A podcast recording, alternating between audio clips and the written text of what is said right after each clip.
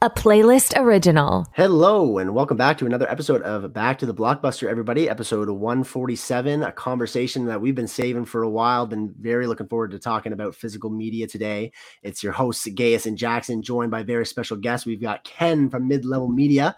Ken, I'll open the floor to you to give yourself a little plug and what you're here to talk uh, with us about today.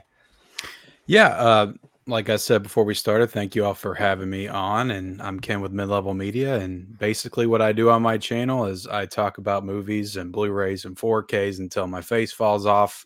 Uh, I try to I try to share my passion for movies through the lens of collecting and physical media. So if you subscribe to my channel, it's a lot of collecting based content. I always try to actually talk about the films themselves that I'm getting in as well. Um, but it is mostly collector centric um, on my channel. I do a lot of like new upcoming announcements.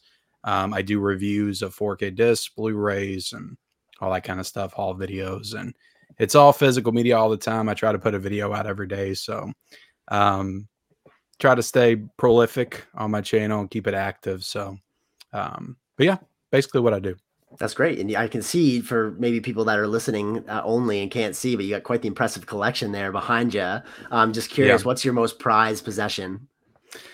Oh my goodness. I, off the top of my head, honestly, like my most prized possession isn't even a Blu-ray or 4K. It's a it's that DVD set of a Nightmare on Elm Street. Nice. And oh, I, I, have that one. I have that one too, actually, somewhere. I bought it back in 2004, 2003 at a Suncoast video, and I've hanged on to it. I I purged like my entire DVD collection like back in 2015, but I hung on to the Nightmare on Elm Street one. Nice. Uh, but that that's a big thing in the collector community right now. We're all pushing to get that Nightmare on Elm Street 4K or even mm. Blu-ray box set at this point. Um, yeah. But besides that, I'll say the Rocky Steelbook set. I love that set as well, and I Sweet. love all those. Not the Rocky, but Rambo. Sorry. Oh, sorry. Oh, right. Okay, right on. Yeah, Rambo. Yeah. I wish Rocky had a Steelbook set like that, but it doesn't. I'm a huge fan of First Blood. Like the OG is like one of my favorite 80s uh, movies. So. I think pound for pound, that's like the best movie of the 80s. I feel like I yeah, I'm not arguing that at all. It's up there for me too. That's awesome. Yeah, love yeah, that. I, yeah, we did we did uh before Jackson was a permanent co-host on the show. We did a physical media episode with uh Jeff from Films at Home, and the conversation was a little different then because it was and you know, I also want to know like how you got uh, started with your channel and uh, collecting and all that stuff. But a lot of a lot of the episode was focused on how he got his start and you know how he got into the YouTube space and all that. And we had a good conversation about physical media, but a lot of has changed since we did that episode uh, yeah. at the end of 2022. Um, and yeah, man, you know, lots, we, lots changed in the past year. yeah, media for sure and I think that's why we really wanted to do another episode like this because um, mm-hmm. Jackson and I are big. Uh, we love physical media. I mean, your your you space it looks crazy uh, compared to mine, and I thought mine was. Cool. You should see the other side of the camera. oh, I've got crap a, everywhere, all over the floor. I just bought a new shelf. I got it in the mail today, yeah, so I, I got some I reorganizing to, to do. I gotta so, get a new one for sure because I have all these like I have other 4Ks and Blu-rays actually stacked up against the wall because I get a lot of them through work and like I, it's un, it's not a bad problem to have, but it's no I'm running it out. It always seems to happen like at the end of the year because fall's so crazy. There's so many great releases, and I yeah. have crap just all over the room by the time we go into the new year, and I'm like, all right, it's the new year. I need to reorganize everything. So yeah, I'm not working with the greatest space for my collection, so I, I don't really feature it in our background here. It's been something I've been meaning to to uh, work on, and I think I'll probably yeah. be inspired to because of this episode. All mine are currently in my closet in a little space below like my hangers. Um, but I, I, it's not featured, but I also am an avid collector as well. I haven't yeah. counted. I don't even know if it's even meaningful at this point, considering the size of your guys' collections. If you guys know a number, but mine is still low enough you could probably quantify. I'd put it at like 650 right now. Yeah, but, uh, I'm so yeah. disorganized over Same here. here. Like, I, it's hard. it, it looks organized, things. and that's because every year I try to reorganize it. And okay. but like I like the process of reorganizing stuff, but it's very hard for me to actually set aside the time to do time it. consuming exactly Um, because it consuming. is very Oh, time man. consuming. But just um, curious while we're talking about it how is there any rhyme or reason to how you have your collection organized behind you there Ah, I got, I mean, right there is like all 4Ks. I try to keep my 4Ks together. Okay. Um, Blu-rays are like over there and they're in alphabetical order. The 4Ks are in alphabetical order. And then it's, I've got boutiques like Criterions and Scream Factories. And behind me, you'll see like an entire shelf of Arrow Video, Vinegar Syndrome. I, I try to separate by labels Okay. and nice um, I used to do genres back when I was first like getting into collecting, but that can get very messy very Oh, quick yeah. because Yep. so many movies have crossover genres and it's like what is this? And, but I used, But, I used to um, do that. In, I used to do that in alphabetical order, and that was hard. i think that's how we all start right yeah, yeah, yeah. i was yeah. Yeah. Now i try to do by director but that just falls apart after i have i get into movies where i only have like by one direct like one director's movie and how does that make any sense But- alphabetical Yeah. just sucks to Yeah. like you you get a brand new stack of movies, you know, every month and it's like now I got to move over the entire shelf to be able to slot those and I'm yeah I try to give myself room every time I do it throughout the year, but yeah, I, I give up on alphabetical. Like when I reorganize it, I'll do the alphabetical, but throughout the year, like I'm not moving stuff all year long. I just try to make it make sense. Like I don't want you to find like Hellraiser in the middle of Yeah. like the Little Mermaid or something, like, like where they like don't go to, or they like don't go together.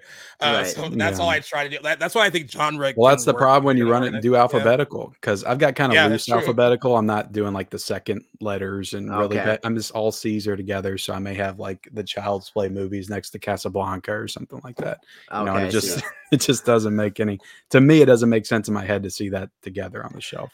Yeah, one thing I've been experimenting with, and I'm thinking about maybe doing. I'll I might change my mind when I get around to trying it. But I was thinking about doing like chronological release per studio, starting from like do all my Warner Brothers in terms of like when they were released, and then my Oh. Yeah. Paramounts and I'm But- actually like I would love to do uh you know by release date. Like I, I I always when I'm thinking of movies, I always think of them by when they came out, the dates they came out. Exactly. that's where my mind always goes. I would love to have like a a 40 section, a 30 section, 50s, 60s, you know.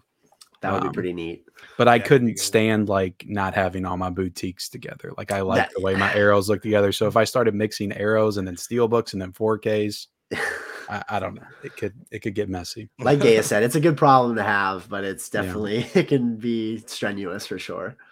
Yeah, but I mean, like, I, just yeah, just sitting on the floor, man. You got to get another thing. I was like, I know, I know.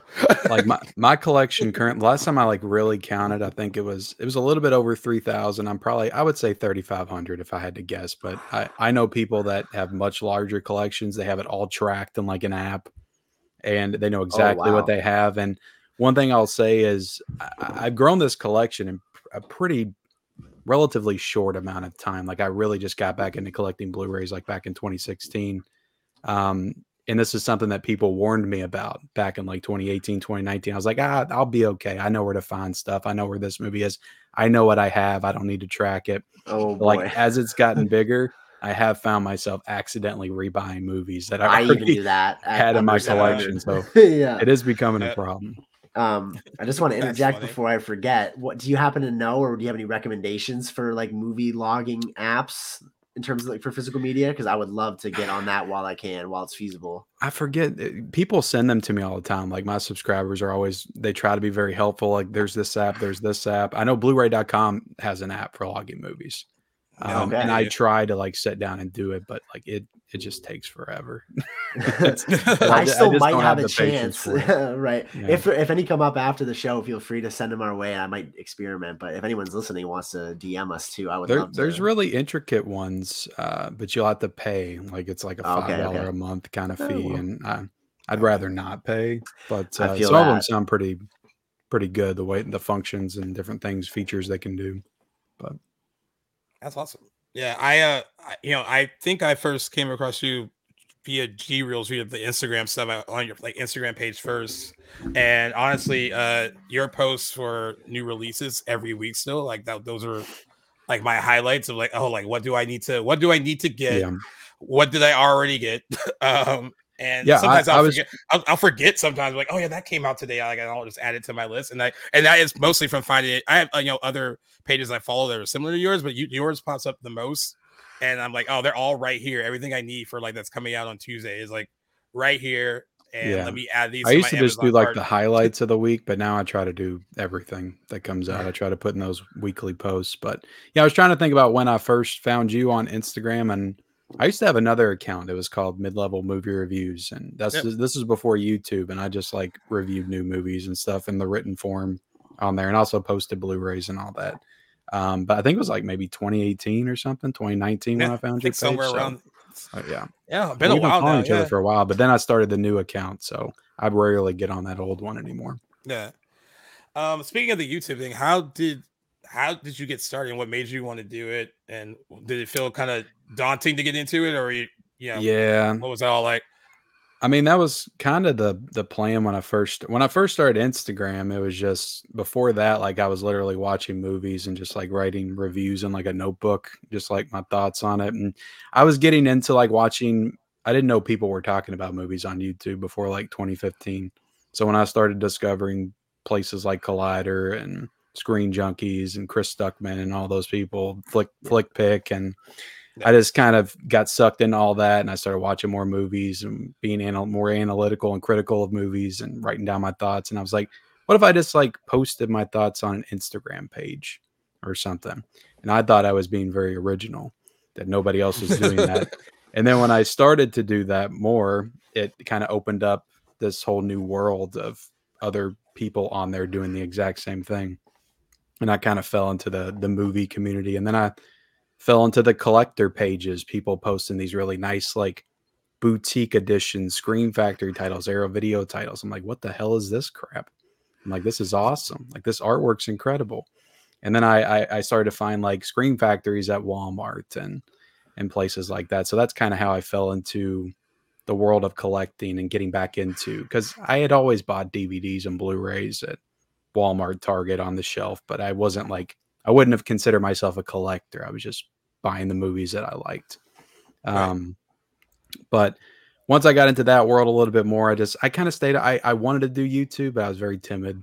You know, getting on camera and talking to people and doing this, it's a whole different thing than just writing your Yeah. thoughts down and posting them up. Yeah, it was a big it was a big shift for me too joining the podcast and having your face out there and your voice. It's definitely different than just doing it from the screen. And then like Yeah. editing and and all that stuff is like it was just so daunting. I didn't even know. I, I tried to keep it easy on myself. Even even now, like I'm using the same phone that I started with. I do all my editing on my phone. I shoot all my videos on my phone. Wow. What I don't do on my phone, I do on my laptop, like live streams and things like that. Um, I've got a very basic way that I do everything, but it's it's worked for me thus far. I probably need to upgrade and, and change some stuff. I, I honestly need a new phone. Um, but yeah, I I just uh, it was it was it was before the pandemic happened. I think I was starting to. I fell in love with the Blu-ray hunting videos. That that was the first thing, like uh, Cool Duder and um, you know I, I think Stuckmann and and Flick uh, Pick would do the hunts and stuff too. But people like Durant Cinema, uh, Wet Movie One, people going out in the stores every week. I thought that was super cool and that was the stuff I that was the kind of content I wanted to make at first. So I was doing like little Right. Blu-ray hunts and unboxing videos, and I did some movie reviews, you know, in the beginning of the channel as well. I was just kind of throwing everything at the wall and seeing what stuck. Um, Yeah. But when the, when the pandemic happened and I couldn't watch any new movies, that's when I kind of just dove more headfirst in the physical media because there were still new releases coming out every week when there wasn't new movies. So I kind of abandoned the doing movie reviews thing. And I just went all in on, you know, doing my my weekly show, the physical media report that kind of helped the channel grow a lot in the first couple years, where I just kind of break down everything new that's coming out and cover new announcements and make it like an all-in-one kind of news reporting show. Um, and then yeah, I just I just started hitting it hard, man, every single day, putting a video out, and that's what got me more comfortable on the camera. Nice. How long does it take you to make your average uh, video uh, for your YouTube channel? It, it, depends. My Monday videos, I'm I usually spend like six or seven hours on that, just gathering all the notes and shooting it and editing it. But if it's like a review, I can probably film that, edit that in a couple hours. I'd say. Nice. Or just like a basic haul video, I can, as long as I don't mess up too much. You know, some days I'm stumbling a lot, but uh, if, if, it's yeah, a clean yeah, video, it, I could get it done, and depending on how long it is, in like 30, 45 minutes. Okay, nice. Yeah, that's impressive, man. It's a lot of work and a lot to. Get I mean, like from what like I remember when Jeff was on the show and he was telling me about what he does, and yeah, doing this is. I mean, it's not like it's like incredibly easy, but compared to all the work that people put into doing their videos and all that stuff, it's yeah so much more work. And like a lot, you know, a lot of the like most of us, they're doing this on top of their you know jobs as well or whatever you know whatever they're doing with their like normal kind of everyday lives they're fitting this in because they really love doing it but it does take a lot of work and a lot of yeah. time and a lot you have to really love what you're doing uh to really yeah i mean my, my thing with it. the channel and with instagram is i've always just tried to make it easy as possible on myself you know it, that's why i edit on my phone because if I, I, got two kids i got a wife i got a full-time job so i need to be able to mm. edit on the go i can't be stuck behind a computer all day doing right. all kinds of fancy editing stuff um, i'm on the go so i'm editing in the car when i'm picking my kids up from school like i anytime i can get stuff done um, for the channel i'm doing it pretty any free moment i have I'm spending it editing or, or working on a thumbnail or, or doing something, and it's pretty much all through my phone.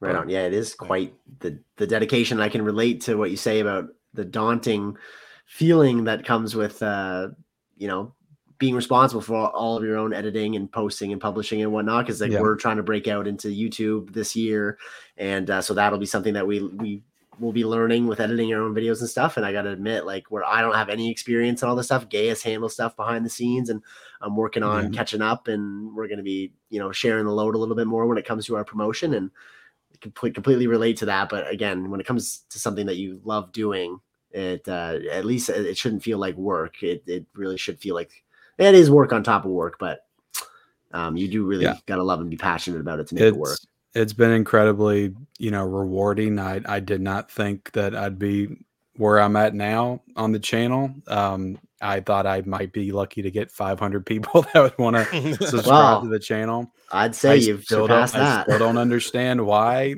people subscribe, but they do. 22,000. Um, I just I try to be genuine. I try to to show passion, and I, I I love this stuff. Like all the stuff behind me, like I I genuinely love it. So it's easy to to get on camera and just mm-hmm. I could talk for hours, you know, but I talk too much. Like my videos are way too long as it is. Um, That's something we're working with too. Something we have in common for sure is yeah. we could, we could yabber forever. Like there's definitely yeah. channels that you'll watch them and they they've got some real sharp like slick editing and they're doing clips and just all this fancy that my channel is not that. It's it's very basic. I make sure my stuff's edited. I don't you know keep in like the like if I mess up, I don't leave that in or nothing. I try to edit stuff around and keep it clean, right. but it's very basic, you know, mm. very basic. Well, it's interesting. Mid-level that media. That's the idea of, of mm, mid-level yeah. media. keep it keep it simple. I was wondering well, I where you came with the name. yeah. Well, well, it's interesting that you mentioned that you know you you thought maybe 500 people would be interested, and as it turns out, they're way more than that are interested in what you had to say. So clearly, there is an audience that enjoys what you're sharing, and then also there's an audience that is interested in still collecting physical media and what you know, knowing what they should get and what they should own. Um, so is it strange for you to kind of see this kind of narrative that's out there that you know this is kind of like a dying uh medium when it seems like there are so yeah. many people that are so interested in it? Yeah, it it uh you know it's a I would never say physical media is dying. It's definitely dwindling in the mass interest. That makes me feel you know, good that you don't think it's dying.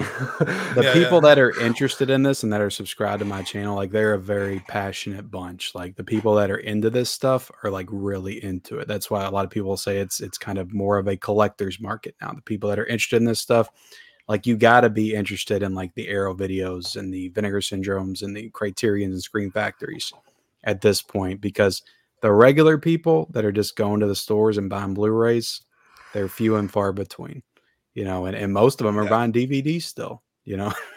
I, I know people that I work with that don't that never watched a Blu-ray, They they still That's watch crazy. DVDs, or they they yeah they go to the library and rent DVDs. They don't even have Netflix, so that that's still a thing that I've run That's into. crazy. But Hmm. it's uh I don't think it's it's dying in the sense that we could it's going to go away like anytime within the next five or ten years That's I can't speak to what's going to happen in 20, 30 years. I mean, who knows what's going to happen then by then, but I think we're good to have a good solid 10 more years of incredible physical media releases. Um, and after that, I think we'll still have something.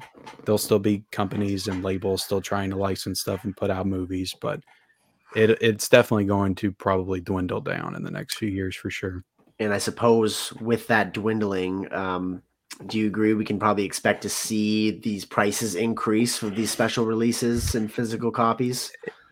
and that that's the thing is if, if it moves more towards the collector's market more towards the boutique labels you're going to get more of a premium product with a premium product comes a premium cost so Yeah. I, I expect that i mean some of these labels like uh you, you take kino lorber for example like they their costs are they're very um very fairly cost for for what they are. They put out new 4k releases and you know you can get them for 25 bucks and when they do their sales they're like 18 bucks. Um, but you you buy something from you know an arrow video like the psycho four Wow. film collection like this is going to cost you actually this really isn't bad for what you get this was like 65 dollars i think That's not bad. Yeah, yeah. not bad yeah, for what you oh. get but yeah some of these Yeah. labels like vinegar syndrome severin like you're you got to sell a kidney to to buy from those guys but um yeah i mean i don't know i can't speak to what's going to happen with the with the studios you know in the next five ten years i will they still be putting out stuff um because right now like warner brothers and paramounts and they're all putting out these 4ks and then two or three months later they're marked down to like 10 or 12 dollars. So Wow. it, it doesn't feel like they're selling that well if they're marking them down that quickly but they're I still doing basic releases and it's like people are going to grow out of just wanting regular releases in a plain slipcover with no special features in some cases half-assed 4k transfer restoration like the boutique labels just do a better job in most cases they just do because they care more about the actual film um, which is funny. You'd think the actual studio would care about their history and legacy more than the boutique Yeah. labels, but the boutique labels are fans, like they're film fans, they're film nuts, and they know these movies frontwards and backwards. And the people at Disney and Warner Brothers are hiring these days, they don't they don't know anything. Ain't that the truth? They don't know nothing about the history That's of the, the studios they're working at.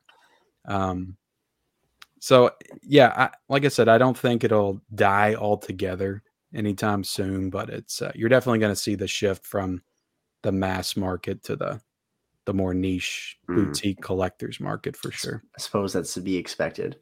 Most of this stuff's going to be online. You know, Walmart's going to do a big push for a couple of years, probably with physical media, but I could see them getting rid of it altogether in the next couple of years too, just like Best Buy. Do you do you think they're going to be pushing that to fill the, that gap that Best Buy is leaving behind, or is that just going to be a trend that we see from a lot of big box stores? I think initially you'll see them pick up the slack for Best Buy. You're already seeing them. They're they're flooding steelbooks and they're doing all kinds of steelbook announcements and stuff, Walmart exclusives. And I think they see that the demand is still there right now. But I I'm telling you right now, people are not going to want to they some people just don't like the experience of buying from Walmart. they just don't and they don't trust them. They don't trust they're going to deliver their steelbooks in, in good condition. And I don't think they're going to have as good a business selling steelbooks at Walmart as Best Buy did selling selling steelbooks. So I think because of that, that's going to die off pretty quickly. I, I can see Walmart doing ramping up steelbooks this year. Next year, I can see it dying down a little bit. That's crazy. But What were your? that's just what were I think. I, I could be completely wrong. I'm a nobody. I don't. No, I I feel like you might be right though. I mean, it seems like it's headed in that direction yeah. for the most part. What were your thoughts when you heard about Best Buy uh not I- no longer be selling I- physical media yet? I don't think that it means the death of physical media, but it also doesn't mean that it's that physical media is in a great spot without Best Buy. Yeah. They're in a way better spot with Best Buy than they were without it. Um, I mean, I did a video a few weeks ago. It was like five ways that Best Buy leaving physical media is going to impact physical media negatively. And I think there's a lot of reasons why not having Best Buy anymore is going to impact physical media negatively. Um, you know, one, like I said, people just they don't they don't want to shop at Walmart. not for their not for their premium steel books. They just trust that Best Yeah. Buy was going to deliver the product a little bit better, even though Best Buy had their issues as well. Um, but yeah, I just uh, you know, Best Buy they housed a lot of these boutique labels and stuff like that. So it's definitely not good for them because they were getting public exposure that they weren't getting anywhere else. So like True. Arrow Video was in Best Buy, Scream Factory was in Best Buy. Um, other boutique labels were sold through the Best Buy website, and you know Walmart and Target wasn't doing that. So I don't know. I, I I don't think it's a good thing. I guess is what I'm saying. That Best Buy is is Mhm. exiting, and I think that's going to lead to a higher cost as well because of less competition. You know. Yeah. Ugh. Yeah, I mean, I was. It was interesting because like when they announced it, I was like, oh, okay, well, they're not just going to do it in stores. And then when they to, like described it further, they're like, oh no, we're they don't even want to do it online anymore. And I was like, oh, Yeah. they they just want to completely get rid of it. And I mean, I, I guess you kind of see it coming because like the the Best Buys, the three of them that are near where I live, those sections were gradually disappearing from their stores. They were just you would have used to have like a big op- like display as soon as you walked in Oh, of all the new re- of all the of all of all the new Yeah. releases, and then that slowly was like it, has been a gradual decrease for the past few years. I mean, when, when I started going there regularly, um, you know, in 2016, 2017, when I really started getting back into this stuff, it was a few aisles of movies that I got to walk down and Yeah. just all kinds of cool stuff. You guys don't know how good you got it over here in my town. I'm I'm from small town New Brunswick, Canada, Ken, and uh, my city service like we probably have somewhere between 80 90,000 people in our Best Buy for as long as I can remember it being there because it was a future shop for a long time when I was a kid and then it was Best Buy for the last maybe 8 to 10 years and it's never had anything close to multiple aisles of a physical media section. So that's what I got to work with around here. We have one store in our mall dedicated to to physical media, and uh, beyond that, we Yeah. a little section at Walmart, a little section at Best Buy. But to have aisles would be fantastic. But yeah, no, it's it seems if you're using Fredericton, New Brunswick as like the the litmus test, it's it seems like it's in dire straits for the state of physical media. That is, I know that's Yeah. a smaller comparison, but I envy you guys and the selection that you guys have there for sure. Yeah. I, I definitely, yeah. I, I've hear I hear because I have a lot of Canadians subscribed to the channel, and I'm always hearing the the horror stories from Canada, how they have to pay fifty or sixty dollars to get a Yeah. good steel book over there, and Yeah, yeah, that, definitely some some hardships up there for sure. I can't tell you the last time I just genuinely came across a steel book. Like we have another little small shop that has at least a good selection of Criterion, so I'm grateful for that. But no steel books, nothing like um, yeah. Some of the other um, companies that you've mentioned. I've never even seen with my own eyes around here. So Yeah, and that's I was just sad when I heard about it because Mm. even though they didn't have a good selection anymore, I still like going to the stores. I like the in-store shopping experience. You know, I don't. Uh, we're all being conditioned just to sit behind our computer all day and just do everything. You know, order all the Yeah. order all the movies and all our needs, and we'll basically we'll be grocery shopping online here in the next ten years. We won't even get up to go to the grocery of- store. some Some, peop- some already people- are. Nobody some are. people some are, for people, sure. Instacart, uh, Instacart's huge over here. Yeah. Yeah, that's a great I- point too. I like being able to, you know, picking the the case up off the shelf, inspecting it. How's the slip cover? What's the condition? You know, do I got a scratch on the steel book? Uh, you're rolling the dice when you order from Amazon. You know, it could it could come in in great condition. I've I've had some good luck with Amazon, but it could also come in with the case completely smashed or the steel book bent in half. Like Yeah. Ooh. I've, I've, had that kind of stuff happen. I've had to send some stuff back. Like, yeah, can you send this again, but like the right way?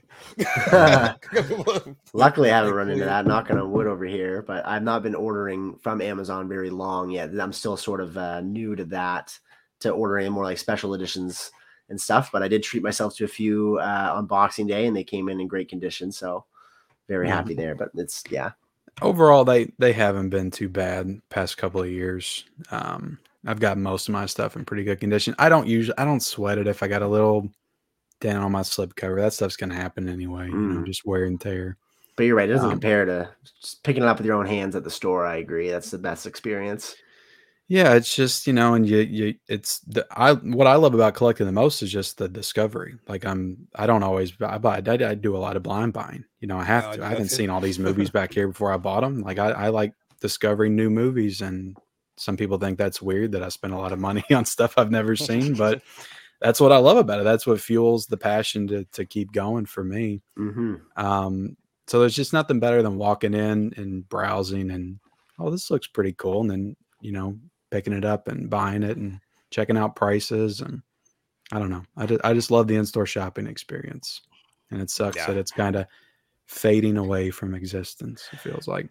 It yeah, absolutely does suck. I think that is definitely the case of what's happening. Hopefully, we hold on to that a little bit longer than we think. I I, I like your Yeah. opt- optimism, but I definitely agree that things. I mean, if I gotta if I gotta down. rely on Walmart's, I'll be honest, it's like uh, it, I'm not gonna get much because they they don't even restock. There was something that came out about them restocking every two weeks now, and I'm like, that would be great if they did it every two weeks. They're not doing it, but Mm. every month at my Walmart's, and it's all DVDs. They don't even put Blu-rays out anymore. Um, everybody else has got steelbook sections and everything else I'm seeing pop up. None of mine that I've been to have I, I've seen that yet. um I kind of got a two-parter for you here, and it might seem obvious the impact that streaming companies have had on the collection of physical media. Is there a future, do you think, where streaming companies may capitalize on the vanishing of that market and try and pick up the slack there, release physical copies of their originals? Like I know I have a couple Netflix uh, criterions of uh, Marriage Yeah. Story and The Irishman. Do you think can you see that being a reality where streaming companies put out physical copies of their own originals? I mean, personally, I think it's stupid that they don't. I Um, agree. It just, it just feels Yeah. like money that they could be getting. You know, Netflix. Could you imagine them having their own like website, like a boutique label website, where they sold their originals from their website, that would be like phenomenal. special, Yeah. super special editions of like Stranger Things. I and- need Mindhunter Yeah. on Blu-ray, man. Mindhunter, like Yeah. everything they could put. And I understand that you want a a window that it's streaming only. You know, gi- give it a, uh, if it's a two year window, fine. You know, keep it on Netflix exclusively for two years. You need your subscribers. I get it, but after two years, it's like nobody's subscribing to watch a show that's two years old. They're subscribing for the next new thing. So do a year, two years, and after that, put this stuff out. Like, why do we not have Stranger Things season three and four? Like they put out one and two, Target exclusives, like in those cool like VHS packages. I don't know if stuff. you all remember those. Yep. Um, those are really awesome. Like they could have a whole website just full of stuff. Netflix has so much, like so many different shows and movies that they've done. It seems like a missed um, opportunity. You're right. It does, but they they get so, you know, just hung up on they need everything exclusively on streaming.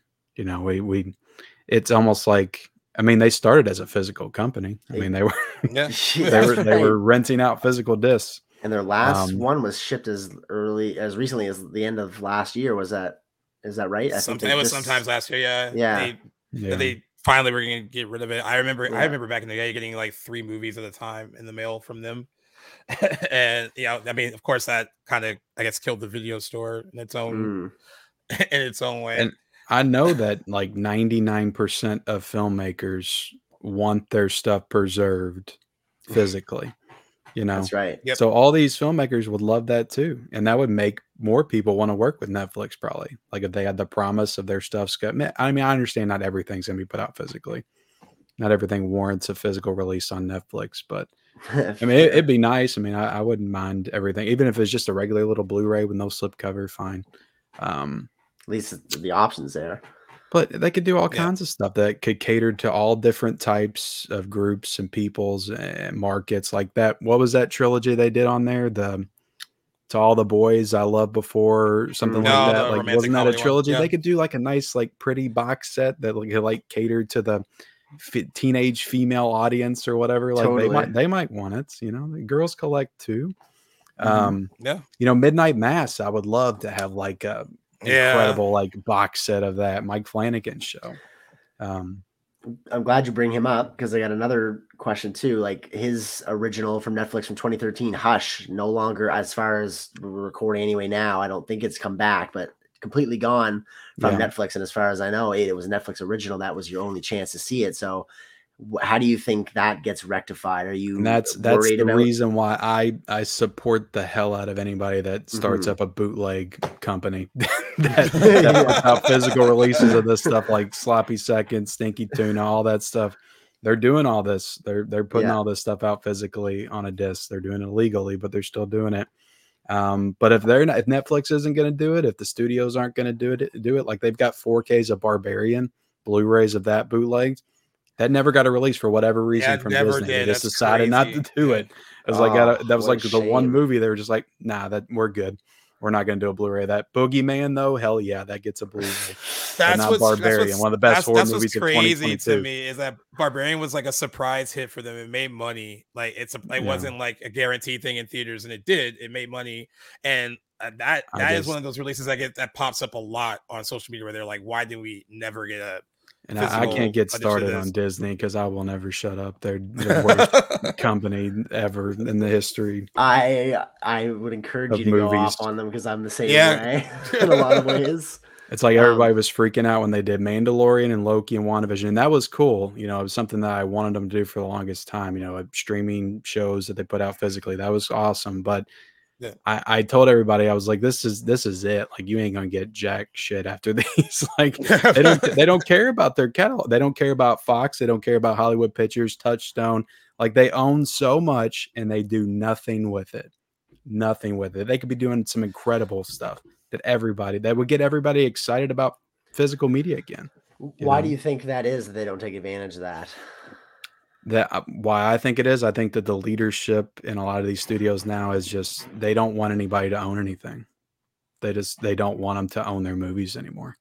You know, because it's not a mass thing. It's not a massive money maker like it used to be in the 80s, 90s, early 2000s. Hmm. They just say to hell with it. We want streaming subscribers. Control that's what that's what we want. We want people to subscribe and that's how we're going to make our money because if we put it out physically all we're doing is taking away money from the streaming services. That's what they think. Um, and i think that disney's leading that but i think that you're going to see other studios follow in the footsteps especially if you start getting studios combining like paramount and warner brothers is rumored uh, to like combine.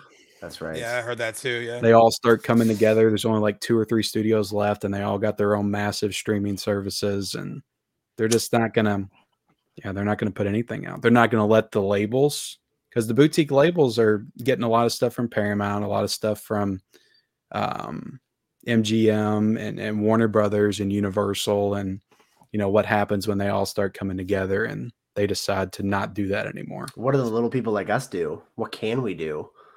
Can't do anything. You got to subscribe nothing. to their freaking streaming services to get to maybe watch the movie you want because maybe they'll have the movie you want today they won't have it tomorrow.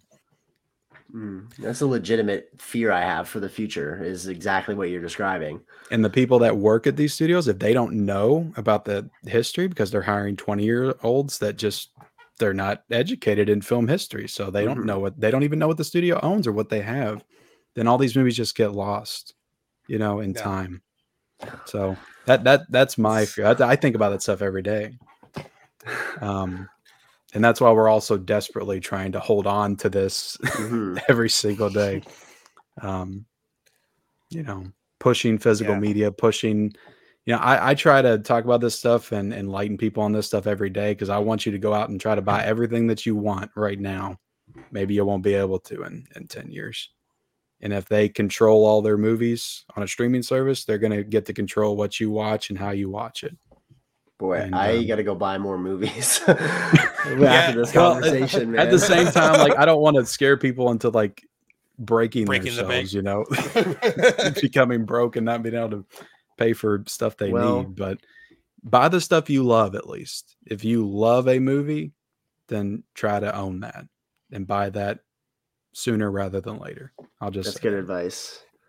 Yeah, it is really good. I mean, I think that what you kind of learn too with a lot of these streaming service and stuff that house some of these movies is that if if there's a rights issue or if they decide like oh we don't want to we don't we're not going to house it anymore and you happen to buy it on like a Prime Video or something like that, and they decide that they're not going to have it on their platform anymore, like you don't no longer own it. So there's a big thing with yeah. ownership too when it comes to physical media. That's also really important. I think some people when they get these these movies on services like this, they don't really look at the fine print of like, oh well, I mean, I bought it on here, so I'm going to have it forever, and that mm. cannot be the case if there's some kind of like rights yeah. issue or like they no longer can put it there. Like Netflix has it now, so now no longer they can have it. So like there's a lot of reasons why it's important for people to still maintain physical media and yeah have these things that they can actually physically own it for as long as they're willing to keep it.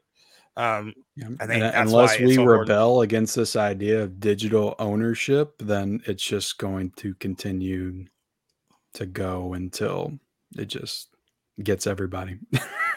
yeah. So, but here's another thing that I think about all the time. I think about, you know, we care about this stuff because we grew up with it, you know. The newer generations that are coming up, are they going to care about this stuff as much as we do? You know, so we're talking 40, yeah. 50 years down the line. I got two kids, you know, my kids don't care about rewatching stuff. So if nobody cares about rewatching things, if they just go see the latest Marvel movie or the latest movie in the theaters, they're like, that was great. Let's move on to the next thing. You know, that's the mindset now. But when we were kids, we were literally sitting there watching the same movie over and over again on VHS tape. You don't really have that anymore. I think there's no such thing as reruns anymore. Yeah. With the death of cable television, like that concept in a few years will seem alien to kids growing up right now. Might even yeah to like to your kids for instance uh, or other people yeah. you know young people right now and that's going to be something that I can imagine speaking on in the future and getting blank stares back at the concept of watching something on cable TV that came out 30 years ago and being excited for yeah. it. Um, there's there's just so alarming. much now, you know, and YouTube as well. Like all the kids are watching YouTube. You TikTok know, so being a big one too. If they are watching movies and television, they don't have time to rewatch it because there's just so much other stuff to get to. So I, I think that when we have a, a, a generation of people that do not care about rewatching stuff, then they're not going to care about owning those things. So, yeah.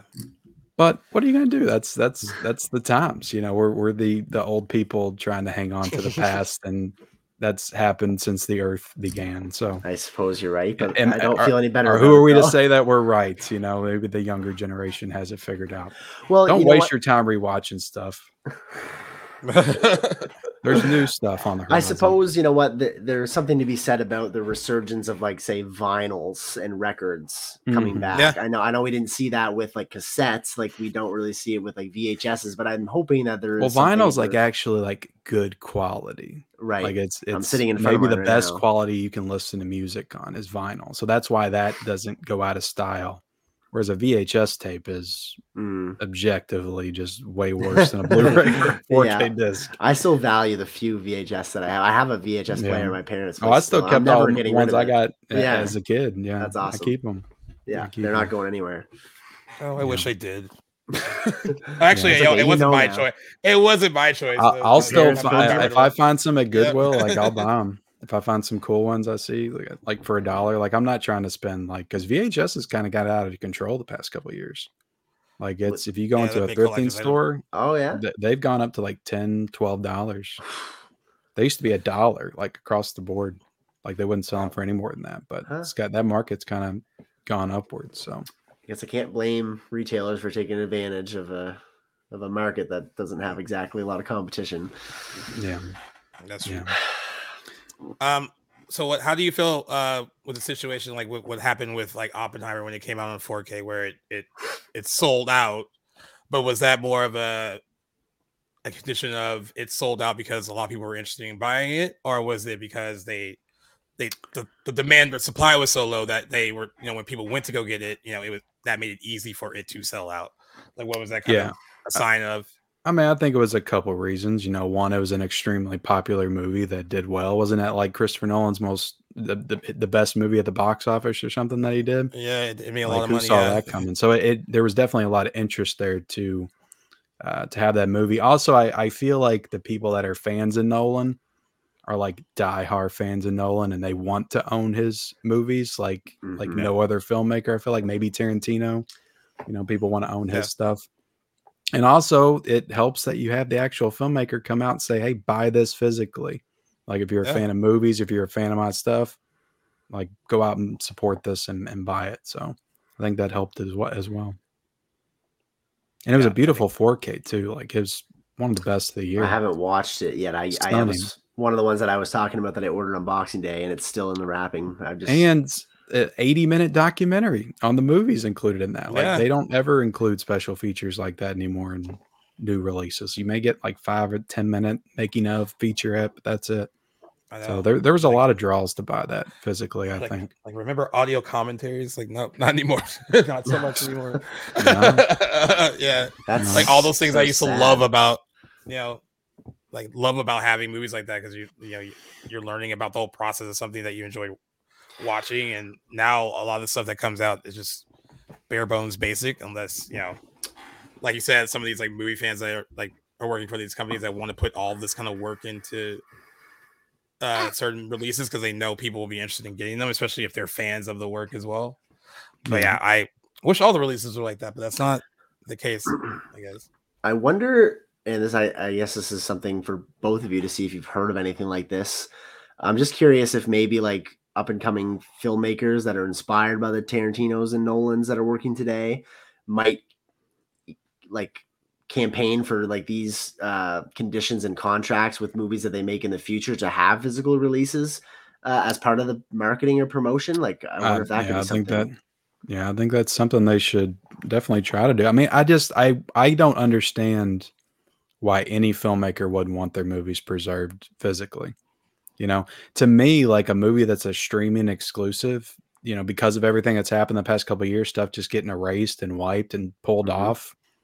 Um, like, wh- why would you want your stuff to potentially be lost in in history? Your hard work just lost. Like maybe you own a copy of it, but right you want you made it be- for everybody to enjoy to Mhm. be a Part of film history and if they erase it from streaming and there's no other way to get it then it's essentially erased from history and your work is gone you know? So when you say it like that, I guess I'm surprised that there's not more of an uproar over these things from filmmakers themselves. I know I, I don't get it. I don't get it either. i don't get it at all. Like Yeah, i don't I've even heard- consider i don't even consider a movie on streaming or a television show real unless it gets unless it gets a physical I don't argue with that at all. I I, I Like, subconsciously that's not a real movie. That's a netflix movie of you know? uh, I don't mean that as a slight against the actual movie. Like it could be a great film, Mm. but if it doesn't have a physical release, then I'm just it's not a real movie. I have to just get it out of my head that it's real because it could just be taken away from me It's a product in a couple really. of years. Yeah, Yeah, more than a piece of art, work of art. Yeah, I think I think some I've heard some filmmakers and even writers kind of have like a lot of negative things to say about uh like like you said Ken like they want their stuff to be preserved they want to be able yeah, to find it. I was reading somewhere like you know there was like a TV show I forgot what TV show it was they pulled it off a streaming service and one of the writers of that show was like well now I can't I per like I would love to be able to share that more with people and have them find it and now they can't like this is something I worked on for X amount of years and put all this Yeah. time into and now I can't really share that anymore it's gone and you know and then you know this is also important too for people who make stuff like this you know a lot of uh a lot of these sales there was residuals and stuff that kind of came with like selling physical copies of movies and there was incentive there and that incentive kind of changed when uh you know streaming became bigger and uh you know physical media kind of went below that and Yeah. you know a lot a lot of things that people worked hard on for a really long time you know they're not getting what they kind of deserve from it like put something they put their all their hard work into and uh i i know personally if i was a filmmaker or a writer or and this thing that i was super proud of i no one could find it anymore uh that would be very disheartening and a little depressing that you know yeah. that i couldn't share that with everyone anymore and like you said Yeah, i for could have a physical one of my own but like you know you want your you want to share your work with the masses and kind of have a collective And not- experience with them I don't think writers and books. I, I don't think we ever have anything to worry about with books, to be honest, because they've kind of stood the test of time. Like they've been around forever. And the thing about books is like to when you're experiencing a book, you're always holding it.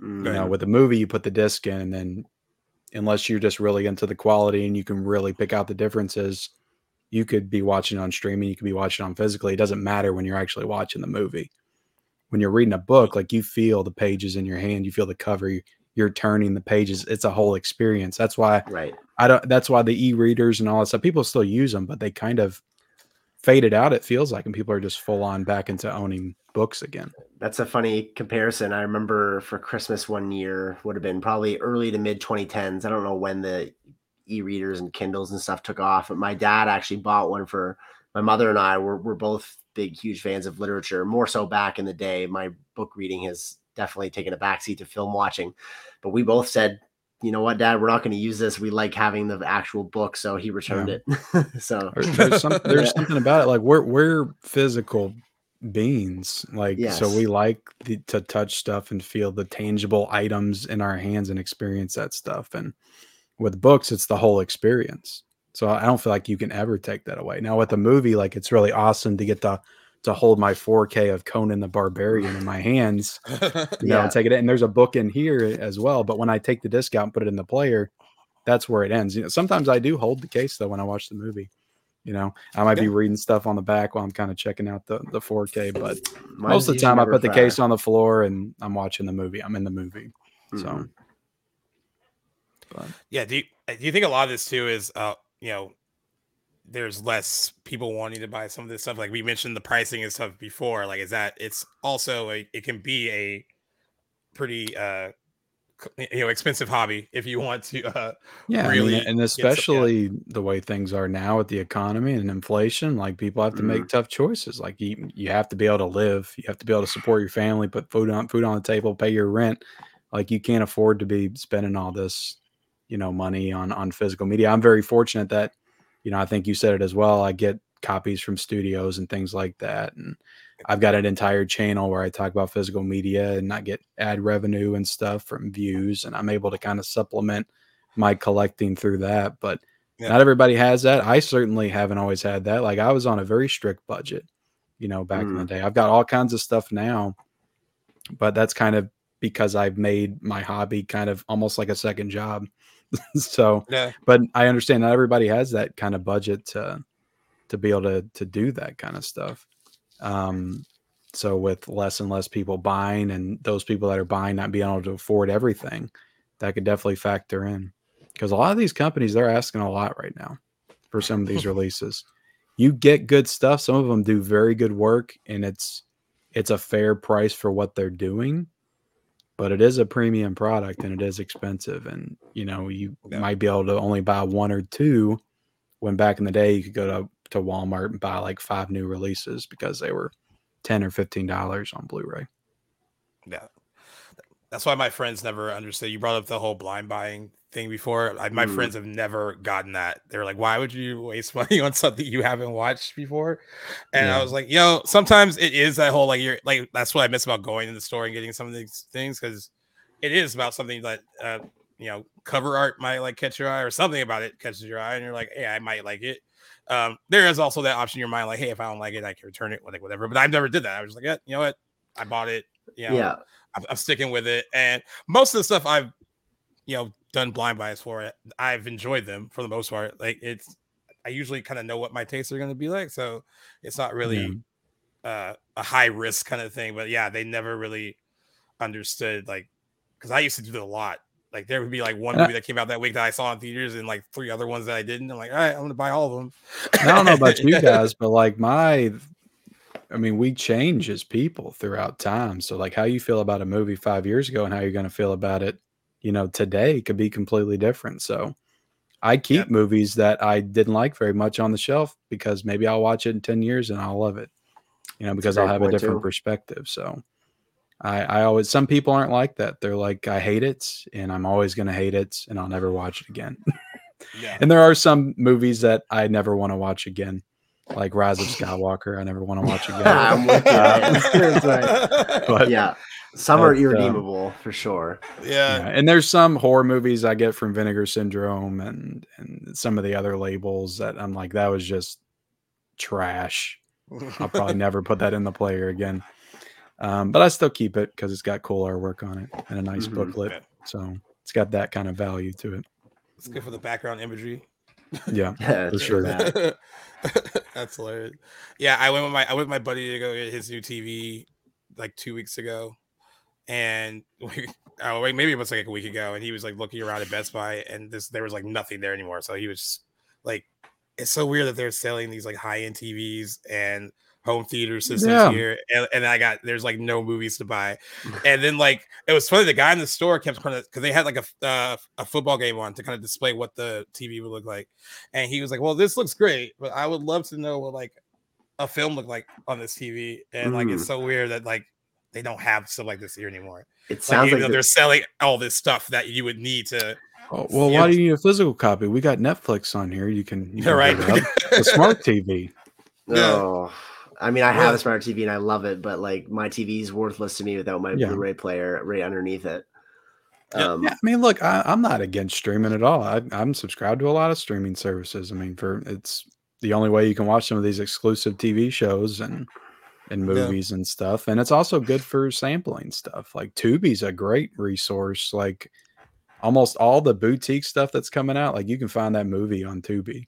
You know, I'll always suggest that people check it out on Tubi before they actually spend sixty dollars on like a premium boutique release of some obscure horror film from the 80s or 70s. Um, but yeah, I mean, I, I I love streaming. You know, I, I watch a lot of stuff on. it's a love hate that I have with streaming. Yeah, yeah, Yeah. It's uh, it's not. I don't want it to be the only thing, Mm, but it's it's as a part of you know getting more people into movies. Like it, physical media and streaming could work together. You know, they could operate. The more people we can get into loving movies and appreciating film, the better. So if streaming's that that avenue to get there for some people, then I think it's a good thing. Um, Yeah.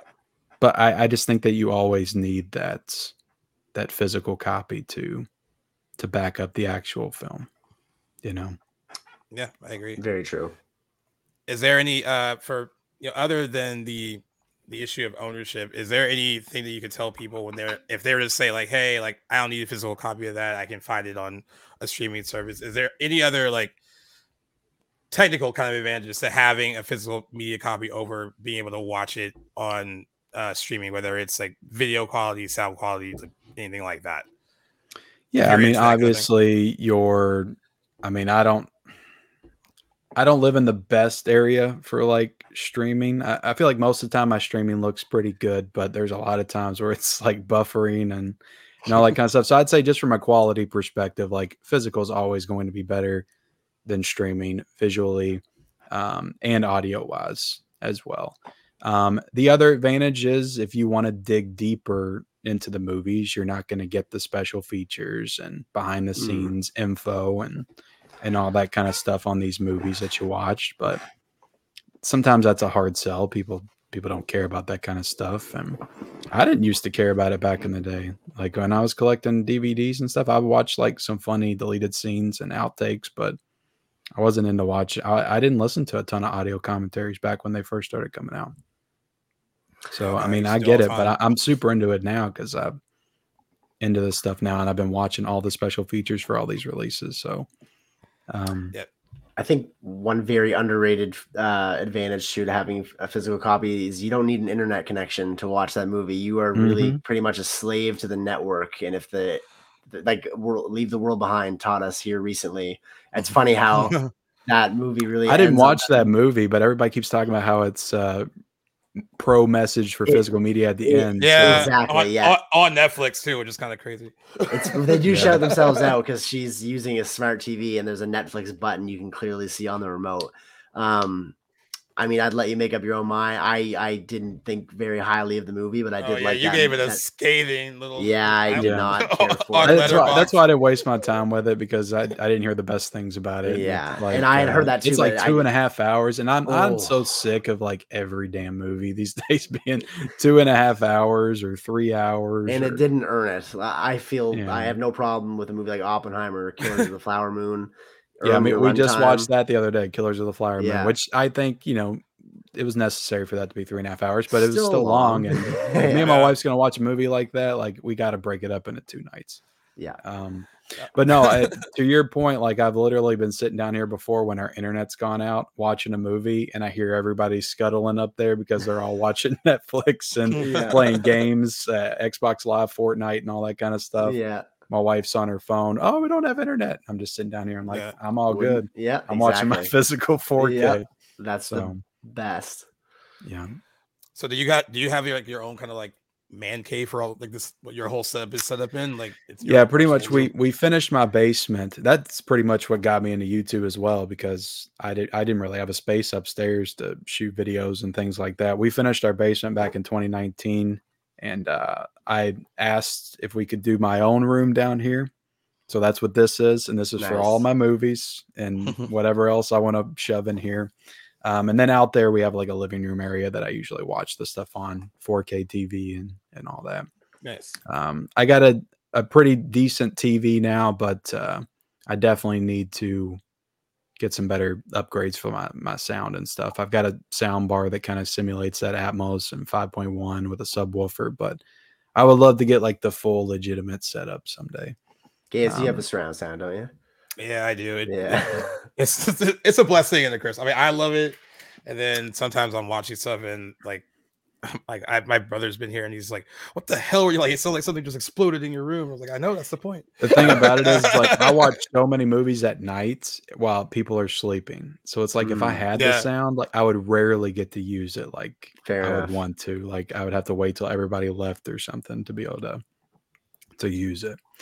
Um, but no, I got the I, I I broke down and got like an OLED C2 model like a couple of years ago, and it's uh, it's a great TV. Like I noticed such a big difference because I had like an eight hundred dollar. Um, I forget what brand my old TV was, but it wasn't a great 4K TV, and I was watching 4Ks on it. But when I switched TVs, I was like about two or three years ago. I was like, "Holy crap!" Like I've been missing out this whole time. so I've been appreciating my 4Ks on a whole new level past couple of years. Jackson, what do you have? Like, what's your setup?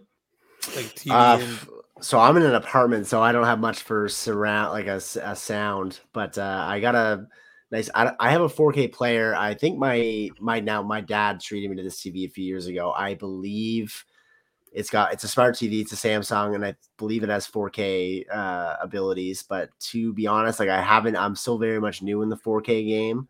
Still learning a lot about that medium, so I don't have like great experience with it, but I believe my Blu-ray player is a 4K player, but uh, I'm just pretty much just rocking the TV, which it's fantastic. But definitely when I get my own place, uh, eventually, housing market notwithstanding, uh, that will be a priority of mine is to have a nice man cave downstairs, surround sound, and make all the appropriate upgrades for sure. But I mean, I got to be conscious of people above, below, and beside me right now. So, and I I listen to mo- Yeah. movies loud as it is.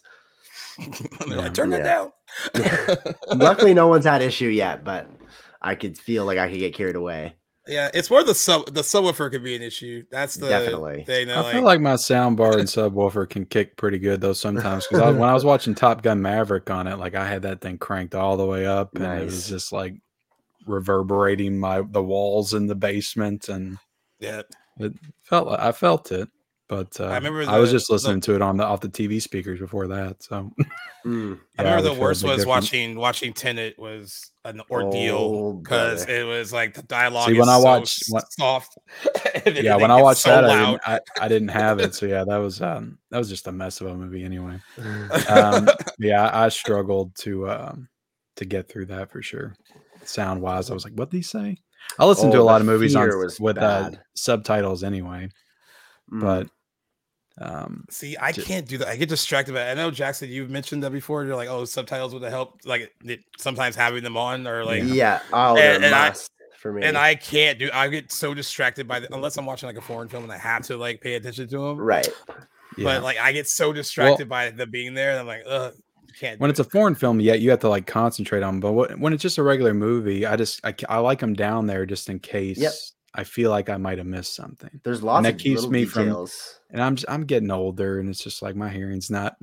I feel like, um, so if I listen to it without it, and especially at night when I'm trying to watch something, I got to turn down a little bit lower. I just I don't want to miss anything because I'll be like, oh, did I miss something? I'll have to rewind it. So Mm, Yeah, I yeah. keep them down there kind of as a safety net, you know. true. I fair. will use them religiously unless like I do have some DVDs and stuff that don't have them as an option. It's pretty rare, but it really irks me when I don't have the options to have subtitles. But for me, even more than just picking up on missed dialogue, I love like sometimes you'll have like a conversation that lacks some sort of pivotal context. Like for instance, if like two characters are discussing a book or something and you don't recognize like that title, but you can tell that they're talking about a book or a play because it's italicized. It's like, oh, that helps you piece together a little bit more of the conversation. That's what I love about subtitles Yeah. as well. But yeah, no, I, I struggle to. Now, I, I was watching this foreign film today, finishing it, but it's called The Facts of Murder. It's an Italian crime thriller from like 1959.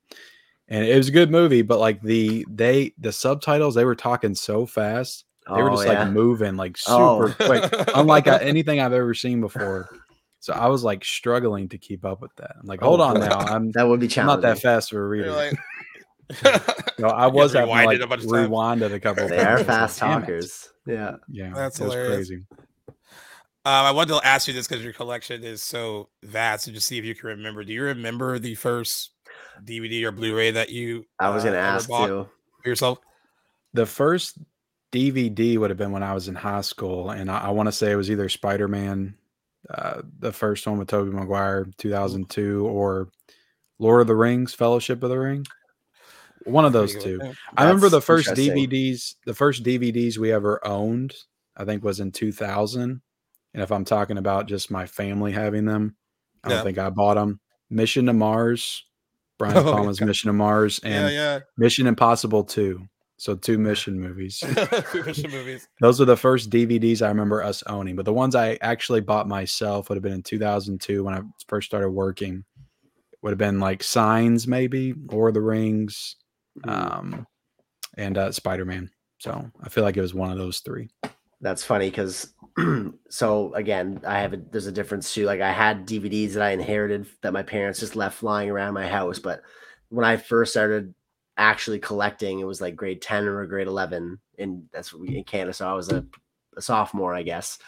And uh, I remember going to a Walmart in in a different in a neighboring town, and mom treated me to them. But I was like just shopping around, and I got a Res- Resident Evil four movie pack, the first four, and the Lord of the Rings Yeah. trilogy. Those are the first two sets of movies. And back then, I was like, I want to get as many movies as I can for as little money as possible. So that's Yeah. in my mind, I was like seven seven movies. You're like, it's a But, deal. um, Yeah, and now I like I still every time I my eyes go over them, I'm like, yep, they they were there from the start with me. It's funny that Lord of the Rings is there for you too. Now, when you started collecting DVDs, did you all full on just leave VHS behind, or do you remember buying both at the same time? Because I do. I used to buy all my horror movies on VHS, like because I love Friday the Thirteenth, Halloween movies. Like I owned all Mm, those yeah. on VHS. I love that uh, analog look to VHS, if that's the right terminology. But I VHS were never uh, a retail option by the time that I was. And I was I was a huge pro wrestling fan when I was a kid, so I was also buying a ton of uh, Nice. WWE pay per views. on VHS. I uh I do remember going full stop buying VHSs after DVD came out. Yeah. Um but and and I love I love my mother to death, but the reason I don't have VHS tapes anymore is they were put rid in our garage they were put in our garage and like you know storage, but you know still like wanted them Mm, and Yeah. my, my mother notorious when she cleans house sometimes she doesn't ask like hey do we still need this so she just Oh, threw them out she just threw them out and i was like and i was like why did you do that she's like you have dvds now like why does it matter oh, yeah. my heart goes Some did of out that to those you. man could be going for hundreds of dollars on eBay. I right know. I'm telling you, the VHS market's really picked up. She did that with my comic books too man it was like Oh. they were in the gar- in the garage and oh, like Oh, I was never a comic book collector, but I can sympathize with that. you know sure. if my mom if my mom thinks something is cluttered she will throw it out for mm. sure for sure and then Yeah. she feels bad she feels bad now i, I mean you, all those years later like hey those were like I'm sure if she had exercises. known the value to you, she she would have held on. Yeah. but- But I think my first lucky my DVD my my oh, parent. go Oh, ahead. no, go ahead and finish. Oh no, I I would say my first DVD I remember getting was The Matrix. That was the one. Okay, I was gonna ask distinctly follow up. remember- Yeah. uh, distinctly remember that one, and I remember it looking so cool when I first popped it in. Like all that stuff looks so new and fresh the Mhm. first time you watch like a DVD, and then of course you get Yeah. into like blue. Now what's funny, as I remember when HD DVD and Blu-ray came out, and there was like a competition. I actually still have my HD DVD player and a few movies uh from it, even though it lost that battle between Blu-ray. Yeah, and, I uh, waited that I waited it out and I never got HD DVD, but uh, once I figured out who was winning, I remember the first Blu-ray I bought was either Tropic Thunder or Cloverfield. I think it was Okay. one of those Nice. two. nice. So it was Nice. 2008 I bought my first Blu-ray and I know it had been out, you know, a couple of years before then, but I Yeah, was still that's- buying DVDs. I was always like I don't need that crap. But I, I used to play games. Like I was a big gamer, like in the 2000s, Xbox 360, PS3. For some reason in my head, I was like, I need HD for my games, but not for my Yeah. movies. movies. I took a while to move over to Blu-rays too, and I got to thank my buddy Cameron for sort of like revealing the, the value of them to me. Because to me, back in the day, even until Yeah. like fairly recently, last few years, I didn't care to know the difference. It was like, oh, I'm getting the physical copy. That's what matters. But I've come around, and now it's Especially I'll then, still- I was yeah. like, I was already five, six hundred movies deep into DVD. I'm like, I'm Same. not giving That- these. Uh, I'm not upgrading this. Come that's on, right. Now, That was the thing for And me. now I'm doing it all the time. Yeah. it can it can be kind of jarring for some of them now when you're looking at like a DVD and then you wa- happen to have one on 4K and you watch it and you're just like Jesus, there's a or even Blu-ray sometimes it's such a huge difference. I can't. I can barely Um, watch a DVD. but I I'll would never. But. I would. I would never get rid of them though. I mean, I have friends who are like, I've I've bought movies on Blu-ray and 4K now, where I've already had them on DVD. No, what I do now the same movie three times over. because things have gotten so bad with the studios wanting to upgrade their movies or license them out. I mean, if I see a movie out at Goodwill and I'm like, does that have a Blu-ray or any thrifting spot, and it doesn't have a Blu-ray, I just buy it on DVD because I don't know Yep. at this point if it's going to get upgraded or not. Yep, that's why I'll Um, still buy a DVD too if, if I'm Yeah. not sure. Because I, I'd definitely rather have a physical copy of it than nothing. Exactly. So, yeah, yeah.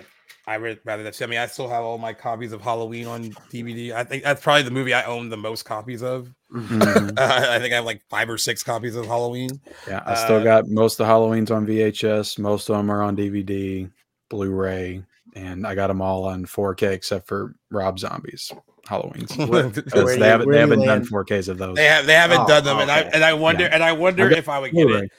it. I kind of wonder if I would get it. I would maybe get. I- the- I, would maybe get the first his one. first one with a with a passion. I saw that in like 2007 one in the more? theaters. Oh, oh, I appreciate bad. the second one more. It's not a great it's not a great movie either, but there's at least he's not trampling all over the legacy of the Okay. franchise with that movie. He's kind of doing his own thing. Right. so I fair enough. appreciate it. And it's a pretty brutal, gory movie. I think the hospital scene in the beginning is pretty damn good. Yeah. Um, but I I despise like the entire origin story of the Yeah, first that one. It just first pissed me off so Yeah. bad. Like I remember I was fuming in the theaters and Yeah, it- he- it's uh, rare that a movie can come out and act and make me less of a fan of a franchise. And that one, I feel like there was the Halloween fan in me before that movie, and then there's a Halloween fan in me now, and it's not passionate anymore. Yeah, I don't, I I've don't know t- why. I just I've told Jackson that's theatrical uh experience Yeah. seeing that seeing that movie. I Ah. love Hall- Halloween is like one of my favorite movies, and It- yeah. I remember seeing that seeing that remake in theaters, and I was just so mad. Like I came walked out of it so mad. I appreciate a little things about it now where I can like be entertained by it. I can't make be entertained by it. I watched Second half. I mean, it's a solid remake of the first movie in the second half, but I can't get past that bullshit Right. in the beginning. It just in the beginning. it I- kills me. And that second Yeah, one, kills that me. second one, I hated myself. By the Michael time Myers I is, rewatched uh, it again. uh, getting Yeah. bullied and killing hamsters. I'm like, "This- that's not Michael Myers. Come on now. I try not to be precious about these characters, you know, and let the filmmakers do their own thing. It's their Yeah. Rob Zombie's vision, but come on, like you. That's the thing. I'm kind of a Rob Zombie apologist, and so I watch it more. I for like a more lot of his movies. Right. Yeah, I, I like House of Thousand Corpses was- and Devil's Rejects. Yeah. Oh, picking, Uh, you got Yeah, him there. I, I love. I, I, was reaching love for this. Oh, here I got it right here. Actually, uh, they did this awesome like box set of House of a Thousand Corpses oh, this year. and that this is is like neat. spectacular. Yeah, I hope got- they do Devil's actually got Rejects. uh, I got sent. This is a great movie. This though holds up wonderfully. Yeah. love I gotta House of rewatch. Still I gotta rewatch it again. I ve- I bitch. I it was like, hey, do you want a copy? And like, I never turn anything down for free, so I was like, yeah, yeah, I'll take it. And it was, I it actually came in the I mail. My friend was there, and he was like, you don't even like this movie. I was like, I might one day again. We'll see. I'll give it a shot. I had Hell- Hellbilly Deluxe in my CD Walkman player Oh, like nice. nonstop when I was Love in that, eighth grade. Like I, I was a huge Rob Zombie fan. I was excited when he got into making movies. So Hmm. I was so excited to watch his Halloween, and I was just uh, I was so let down. One of the most disappointing theatrical experiences of my life. Yeah. That was Well, kind of the enough. dilemma uh, that I had when they had like, because you know they have like the Halloween movies that they re- release individually on 4K, and then with like, I know uh, H2O got like an individual release, uh, but they have that like box set Steelbook, that has yeah. like, yeah, they had that box set that has like the lesser ones. I was like, I okay. At the time, I was like, I want H2O. I don't w- want. Oh, I got it. Oh, but I was like, do I buy this even though I don't really want those other two? On It went down to like 4K. sixty bucks recently. I did see Um, that. I did see that. It was way too expensive at first. I was like, I don't. I like I want, like Curse of Michael those movies. Myers though. I like I like uh and it's interesting because it has the producer's cut and the uh the theatrical cut in it, Cut. both in 4K.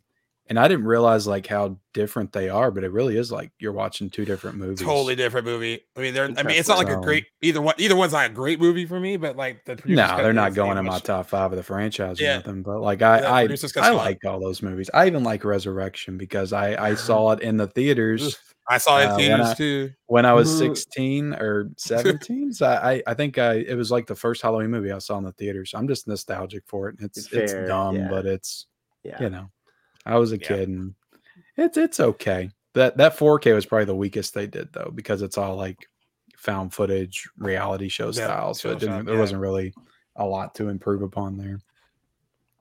Oh, and I think I think you mentioned it earlier with A Nightmare on Elm Street. But is there anything that you want to see uh come out on 4K that you'd be kind of dying? Like we should have that in the 4K edition.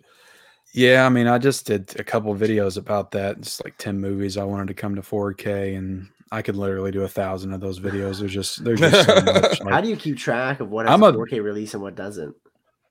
um, I mean, at this point, I pretty much have a Just- good gauge just for just I pretty much covered this stuff since 4K began. Like I feel like I was doing at least like new release posts and just from memory, I feel like I have a pretty good gauge That's on what has a 4K and what doesn't. And if if I ever am unsure, I just look on Blu-ray.com and see if it does or not. When did 4K come and like when did that begin? Uh, 2016. 2016. 2016. Okay. Uh, but to answer your question, besides Nightmare on Elm Street, um, one off the top of my head that I want is uh, Jim Carrey's The Mask on 4K. No, that'd be actually kind of cool. Actually, I Well, think that would it's a look cool incredible, visual. and It's I some would- I'd cool want, like, a visuals. nice yeah. box set of that. Yeah. Um, but I mean, there's still so many like big movies that don't have 4Ks. Like Lethal Weapon franchise doesn't have a 4K. Oh, that's crazy. Um, Wow. Like those should have 4Ks. Um, Disney's just holding on to everything that we love that needs a 4K, like Armageddon. I would love a 4K of Con Air, all those Yeah. action movies from the 90s, Broken Arrow. Um, speaking of, you know, uh, Shyamalan, you got uh, Signs and Six Sense, and yeah, you know they did. Unbreakable and stuff. But and then The Village doesn't even have a Blu-ray. You know, I it's, didn't it's- realize it's that. still Wow. stuck on. DVD, and I'm not even a big fan of The Village. Yeah, I was going to say the same thing. it at least deserves a Blu-ray. Yeah. Totally. You know, The Happening That's- has a freaking Blu-ray. Oh my give the- give the Village a Blu-ray. Last Come Airbender has a Blu-ray. If the happening can have one, then the village can have one. I think all of his movies do, except for uh, except for The Village. Village. Wow, Strange. I know that movie wasn't like popular of of his, but I've I've never like when I came around to watching The Village, I wasn't one of those people that like the the twist kind of worked for me. I never really got uh the animosity for it, so I'm surprised uh, that it doesn't even have a Blu-ray. Like, I know it wasn't Oh, well received, but You could feel that disdain in the theater, man. That- fair enough. Oh, he had. I I, didn't, think I didn't like it. I didn't far like it. Oh, inferior man. films than The Village for sure. Because he was on the he was on the roll. I mean, he Yeah, had, okay, It was, a, that- it was a it was a solid. I- I wasn't wasn't there for the beginning. Sign, so- Signs is legitimately like in my top 20 movies of all time. I love that movie. It's really good. Love it. Fair enough. Yeah, he has six. but people were even critical yeah. of Signs when it came out. Like the aliens are th- they die from water. Like why would mean, they come to a planet covered in water? I'm like, Yeah, maybe yeah. they didn't know where they were landing. I don't know. Sometimes you just can't be too analytical. No, yeah. God, yeah, that twist in the village. I was like, that's okay, but they work for you. So yeah, no, yeah, I, I wanted those. I wanted those creatures. Uh, sorry, spoiler alert if you haven't seen the village, but I wanted those creatures to be real. I really did because the trailer was so cool for that oh, movie. Like it got be. you so. Yeah, the trailer was amazing. Um, I agree. I would have rather it be genuinely supernatural. Like I would have absolutely preferred it go that way. But I, I remember watching it for the first time and being genuinely tricked and being like, okay, that is an original direction I wouldn't have seen coming. So yeah, and I mean he kind of became famous for that, just like subverting your mm-hmm. expectations mm-hmm. and doing something different. So it makes sense that he, you know, did something like that. I I haven't seen the village in a while, so maybe I need yeah, to go back turns, and rewatch you're, you're right, it. Jackson. It turns it turns twenty in July. Maybe we'll have to revisit it. Maybe that would be a fun that. little uh, episode for us. Yeah. I think because I haven't. I, I, like haven't watched, it, I watched it in a long time. Yeah, I do too. I mean, I think, I think he's I got think he more needs, uh, hits in my opinion than he does misses. Yeah, I agree. So, and I actually, I actually like the movie Lady in the Water. Like I, Ooh, that, I revisited it like a couple of years ago, and it's it's not great, but it, there's some interesting stuff going on. You got Paul Giamatti in it, and he's good. And, Is Saoirse Ronan the lead? No, it's, uh, no, it's Bryce Dallas Howard. It's Howard, oh, yeah. Okay. Because she had just she did the. No, I fell asleep in the theater watching it back in 2006 or whatever it came out, but I I enjoyed it when I rewatched it a few years ago. I was like, there's some interesting stuff going on. It's like a dark fantasy, you know. It's. I think I'm thinking I, of think, the Lovely Bones for Saoirse Ronan.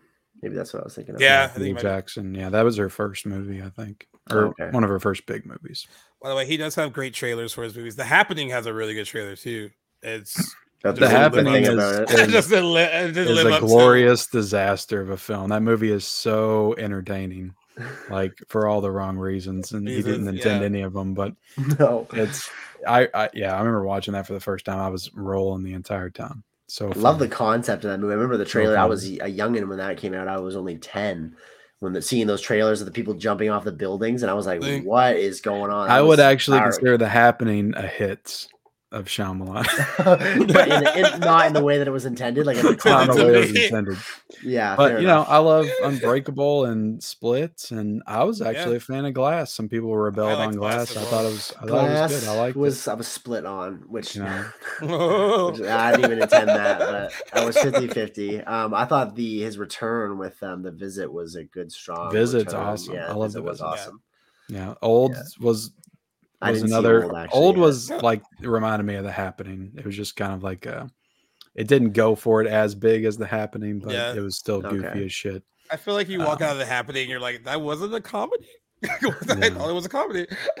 I know that's the only way to enjoy it. You have to like Mystery Science 3000 the happening, and that's the only way to like get any kind of like any kind of enjoyment out of it. Because you either you no. first time you see it, yeah, the first time you see it, it's the trees. It's the trees. Yeah, I know. I was, uh, oh boy.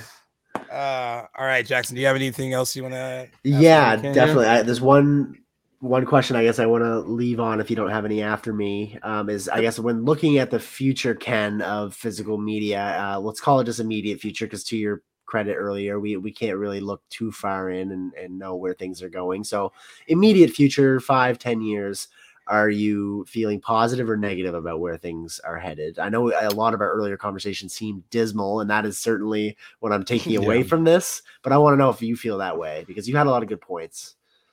Yeah, and you have to keep in mind sometimes I can have a very cynical way at, at how I look at the world, and I can be a little negative sometimes. But uh, I, I try to stay positive, but it's just hard to when you see all of the decisions that everybody's making and at a studio level and it it just feels like people are you know the the companies and stuff like that besides the boutique labels that actually care about film it just feels like they're over physical media and they want it to die. So when it feels like the people that are in charge of all these movies want it to die that's why it can feel a little mm. a little um, you know dismal as we head into the future. But i think the next five years are probably you're probably going to see some of the the coolest releases from boutique labels that you've seen ever you know, and there's going to be a lot of great stuff that comes out in the next five years. After that, it I think you're going to see it wind down probably in a pretty big way. Yeah, I think you're still going to get some cool collectors editions and, and things like that, but it's it's not going to be like I, I feel like right now we're in the what a lot of people are calling not just me, but like the golden age of physical media for collectors you know, obviously you go back to 2000s, DVD was selling the most, and and it was a it was a big market. But for like collectors editions and steel books and and just so many releases, like we're really getting like 50 or 60 releases every week, but most people don't even know about them. Know about But if you look on Blu-ray.com, like I'm covering them every single week on my channel. It's like Kino Lorber's putting out like five titles a week, and Warner Archives doing stuff, and all the studios are putting out stuff, and you're seeing like it's like 50 or 60 titles some week. Some weeks come out. Holy. So like we're getting tons of movies coming out every single week on, on physical media. Just you're not seeing them in the store. So we're in the golden age right now. We're riding the highs. Still a lot of stuff that should be being put out that's not. Um, but hopefully, you know, they see that the studio see that next couple of years and they start you know licensing some more stuff out and we start seeing some of the stuff from disney touchstone hollywood pictures fox stuff that we haven't seen yet and uh, they take advantage of it while it lasts.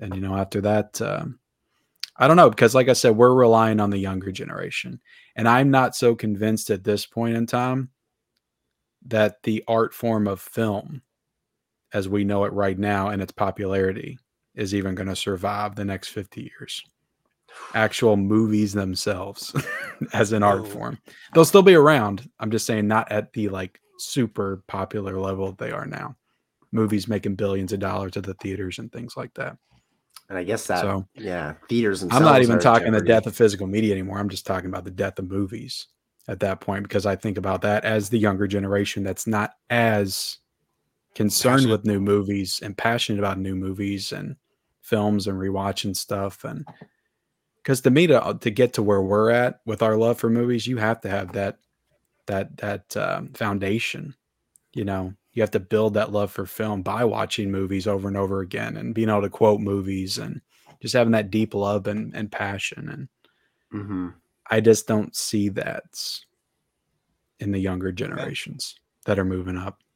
And like i said that that could be fine i guess. They'll move on to something else you know Doesn't sound fine to me. video games That's the- that's the point. virtual maybe virtual reality narrative Ye- that- storytelling will take shape where they're actually just That's a great point. living actually. out second lives i know there was a game called second life but like they're actually in virtual worlds like like freaking ready player one or something Mhm. you know and Yeah, that's that kind of stuff on the horizon for sure.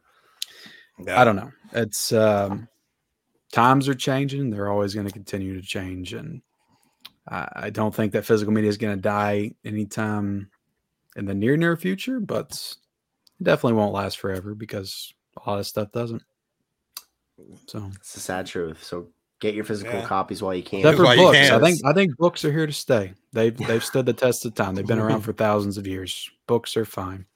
Maybe vinyl too but i I'm know. inclined to agree. i don't know. It's sad oh. Hopefully i'm oh, A little wrong My heart's a little Maybe- heavy. I hope you are. My heart's heavy. Yeah, I, I this hope God I'm wrong. Every day when I think about it, I'm like, hopefully, you know, something happens and just movies become super popular again, and the kids want to start collecting, and the studios wake up and they realize that they got to capture the younger generation to, to, you know, keep themselves going. But it just it feels like everything's shrinking in the movie business. I just I I don't know. It, it's it feels like we're getting like more stuff than we've ever gotten before, but at the same time, it feels like it's just getting so small. You know. Yep. I think the studios are definitely in trouble the next 20, 30 years. You know, I could see the rise of like the independents and Mm, movies. that's something I would like to see. Like I said, with the studios comes the popular you- films and the ones that everybody's seeing, the mainstream movies. So if it's if we're just relegated to indie movies, that's when movies themselves become niche. Yeah, I think you saw that a lot with the strikes too, where people were wanting to like, Yeah. hey, there was a lot, there was a lot of discussion about like, well, let's make these movies outside of the studio system. Let's let them Yeah. have less control, and there was that kind of like push to do that. Um, but you're right, there is a they. The flip side of that is that it does become more niche, if more independent movies become the norm. But like everyone's You're going gonna have respond to one studio and they're gonna Yeah. pump out billion dollar movies with AI and you can watch them inside the virtual world that all the kids are going to be hanging out in. Mm, and uh, we'll all be in the real world making independent small movies for you know, five hundred thousand dollars or Oh, something. yeah.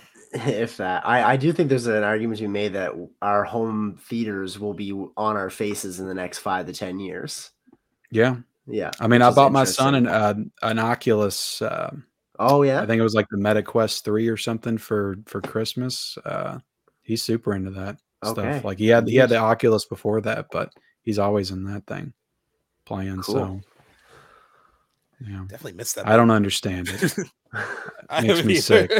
but I don't get it. But they love it. Mm. but They- they what are we gonna do? I mean, look, I mean, movies. When did they start? Like when they start making movies? Nineteen. I mean, the eighteen hundreds. I know they were doing motion pictures, but like picture. actual like movies were nineteen tens, twenties, thirties, forties. It went decades without having physical ownership of movies. People just had to go to the theater to see it. that's a great Yeah. point So if you think about it in that way, we only really got to own this stuff like in the eighties. You know, I know some people there was some form of physical media in the seventies. I think people were telling me about, but we just had this small window where we actually got to own all these great movies that we loved and you know movies existed for decades before that. We didn't get to own them and maybe they'll exist decades after and we won't get to own them too.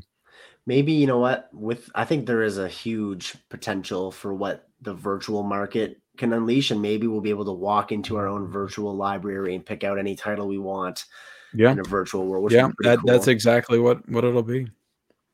Yeah. But i don't know i don't know if i like that but I- we, re- we really will be living in the matrix then if we're not Yeah. already you know Yeah, we who knows maybe this Yeah, is my sure. virtual library I know it's not real. Mm. i Um, don't know it's well, crazy i think about this stuff way too much so i'm sorry i no i Charles ear off about craziness but No, this it is what crosses, we're it, about, cro- man. it crosses my mind a lot yeah too. yeah Uh, I mean, I, I mean, I'm glad that I can talk to someone like Jackson a lot about it a lot because he also loves physical media and like it's important and but Mhm. yeah but but i kind of have to realize like even when i what i do for work when i'm i'll be excited for like a certain movie and a release and it seems like everyone else i know is excited about it and I, but then i realize that's why we that all get it's just a together in this collective group, virtual right? yeah place and talk about it nobody else shares our passion in real life you know? it yeah so like you know the casual even though there's nothing i mean ca- i i would say that like jackson is a part of the podcast as more as of a casual movie goer and watcher but he is even a little different from most people like that too where like he gets into it a bit more than someone that's Mm. just like oh i like i just want to watch something good in the moment and be done with it i think a lot of Yeah. people that casually enjoy movies now um you're right they don't really there is not a lot of rewatch uh you know virtue for them they're kind of like it i saw it on the friday i don't need to see it again there's no need for me to go buy it and watch it again Yeah. and that is something that we certainly grew up with but yeah you're right the, um, I the got I generation took my hasn't really son to watch Infinity War in the theaters, you know, when he was like eight, and it blew his mind, you know, and we had a great time, and he just thought it was fantastic. He never wanted to rewatch it again, you know. And that's crazy. I bought the but it's 4K. Hey, you want watch Infinity War at home? No, I'm good. like, no. I got Yeah. Fortnite and Roblox to play on the Yeah. Computer. So Meanwhile, when I was younger, I was like playing. I I would watch The Lost Boys, and then uh and then it would end, and I would rewind it and watch it again. yeah, we, we wore that like, stuff out. We got to where we knew those yeah by heart. Like nobody, and I don't watch. I don't rewatch a lot of stuff now because I just have so many new things to watch. I'm just into discovering new stuff. But when I was a kid, it was like that's all I had. That's all I did because we had all the spare time in the world. But you know, and that's all we had: VHS, DVDs, and that's right was on cable or the Yeah. network. So, you know, it, it's there's definitely two minds. Physical media, it's I feel like people are, are always arguing. People are super into physical media. They're like, physical media is here to stay. It's alive and well. There's nothing to worry about, nothing to see here. And there's people that are like, it's dying, it's dead, it's done. Move on, stream all your stuff. I kind of fall somewhere in the middle of that. I feel like some days I feel like it could last forever, and other days I feel like it's literally being ripped out of my hands, and somebody's just going to come down here and grab it all and throw it into bags and put it at the end of my driveway. over Don't my dead body kicking, kicking and screaming. yeah Uh, uh, well, hopefully, with like you know the stuff that you're doing and uh, YouTube pages like yours, like I know a lot of people do what you're doing as well, and there is there seems to be a fan base in the market for it. People are so interested in learning about this stuff, so hopefully Yep. that will be part of the reason that stuff stays alive because there's still uh, I, I, know I was very down on the new it. generations coming in, but there are younger people getting into this stuff every day, like passionate, you know, film fans yeah. and stuff that think this stuff is cool. So there are younger people that are getting into this stuff. Just so. less of them. That's all. Just less of them. Yeah. It's just not the well, norm. It's not normal anymore. So yeah, for kids to do well, that. Well, we'll still enjoy it then. Damn it. That's right. we'll, we'll, we'll, prop it up on. while we can. We'll hold on yeah. to it. Uh, We're not here for a long time, though. We're here for a good time. That's right. It's a good time. Enjoy it.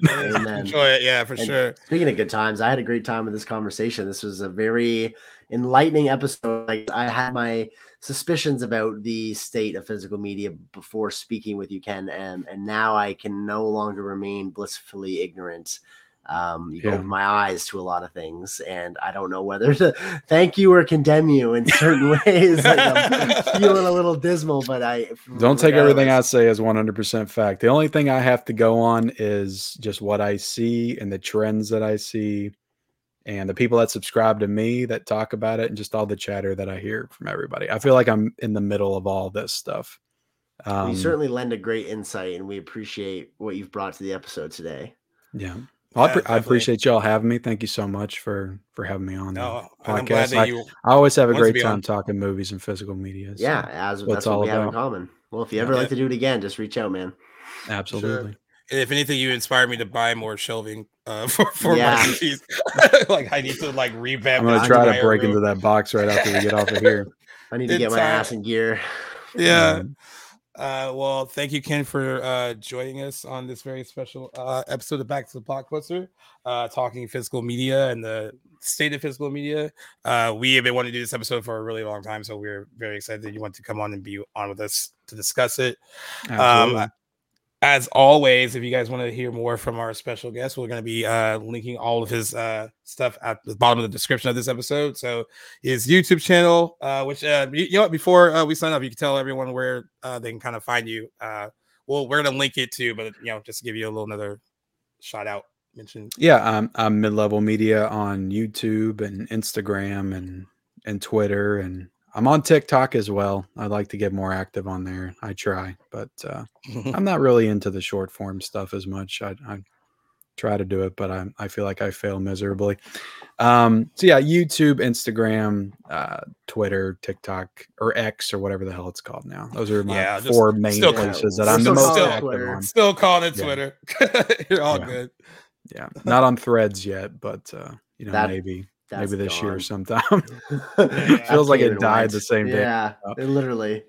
Um, yeah, yeah I, again, appreciate y'all having me on, and uh, yeah, I just I talk physical media all the time. I try to keep this stuff alive, you know. Well, thanks for what you do. I, I we all love it. Time, but uh, I'm trying hard. well, we are we are ha- we're happy to contribute by having you be on here and talking about it. And hopefully, more people will listen. And uh, you know try to keep this medium alive because we all are really passionate about it and uh we know that there is an audience for it they just need to uh you know know where to get all this stuff still know exactly what they're getting and not really feeling entirely dismal when they hear stores like Best Buy are going to stop selling stuff like this. There are other ways to get these movies. Uh, Absolutely, yeah. So don't get me wrong. Know, like you can find a lot of stuff online, and there's a lot of great sites out there you know, that can import stuff from other countries that are doing incredible releases as well. Um, yep. Yeah, tons of places. So we want to make sure that everyone knows that, and thank you for letting everyone know that as well. Uh, this has been episode, was it 147? That's uh, right. back That's to right. the blockbuster. Yeah. Jesus Christ, we are cruising through these almost at 150. Jesus Christ. Yeah, we're gonna start um, talking about that here soon. I know we do. Uh, thank thank you guys for uh, listening. As always, uh, you can find us wherever you get your podcasts, whether it be Apple Podcasts, Spotify, Goodpods. Uh, they are all very good, but we need to shout out the Playlist Studio app because they are our playlist network and they are very, very good to us. And they have a collection of other really, really good shows on their platform. So if you also want to find us there, you can find us uh, in the iOS store or the Google Play Store if you happen to have one of those pesky Samsung Android phones and not an Apple iPhone like the rest of us. Um, in addition to that, we have some more good stuff coming. We will soon be on YouTube so you can see our beautiful faces along with listening to us as well. Uh, and uh, I guess next up for us will be uh counting down our top 10 movies of 2023. We keep pushing this episode back because we're just trying to still watch right. a couple things. Yeah, I didn't Uh, make my list either. trying to. Yeah, it's More- difficult. We're trying. I think we stalled. I think we stalled needed some long extra enough. time. Yeah. yeah. Uh, so we are gonna finally do that, and we'll also talk about some of our least favorite movies, but we won't make it too mean.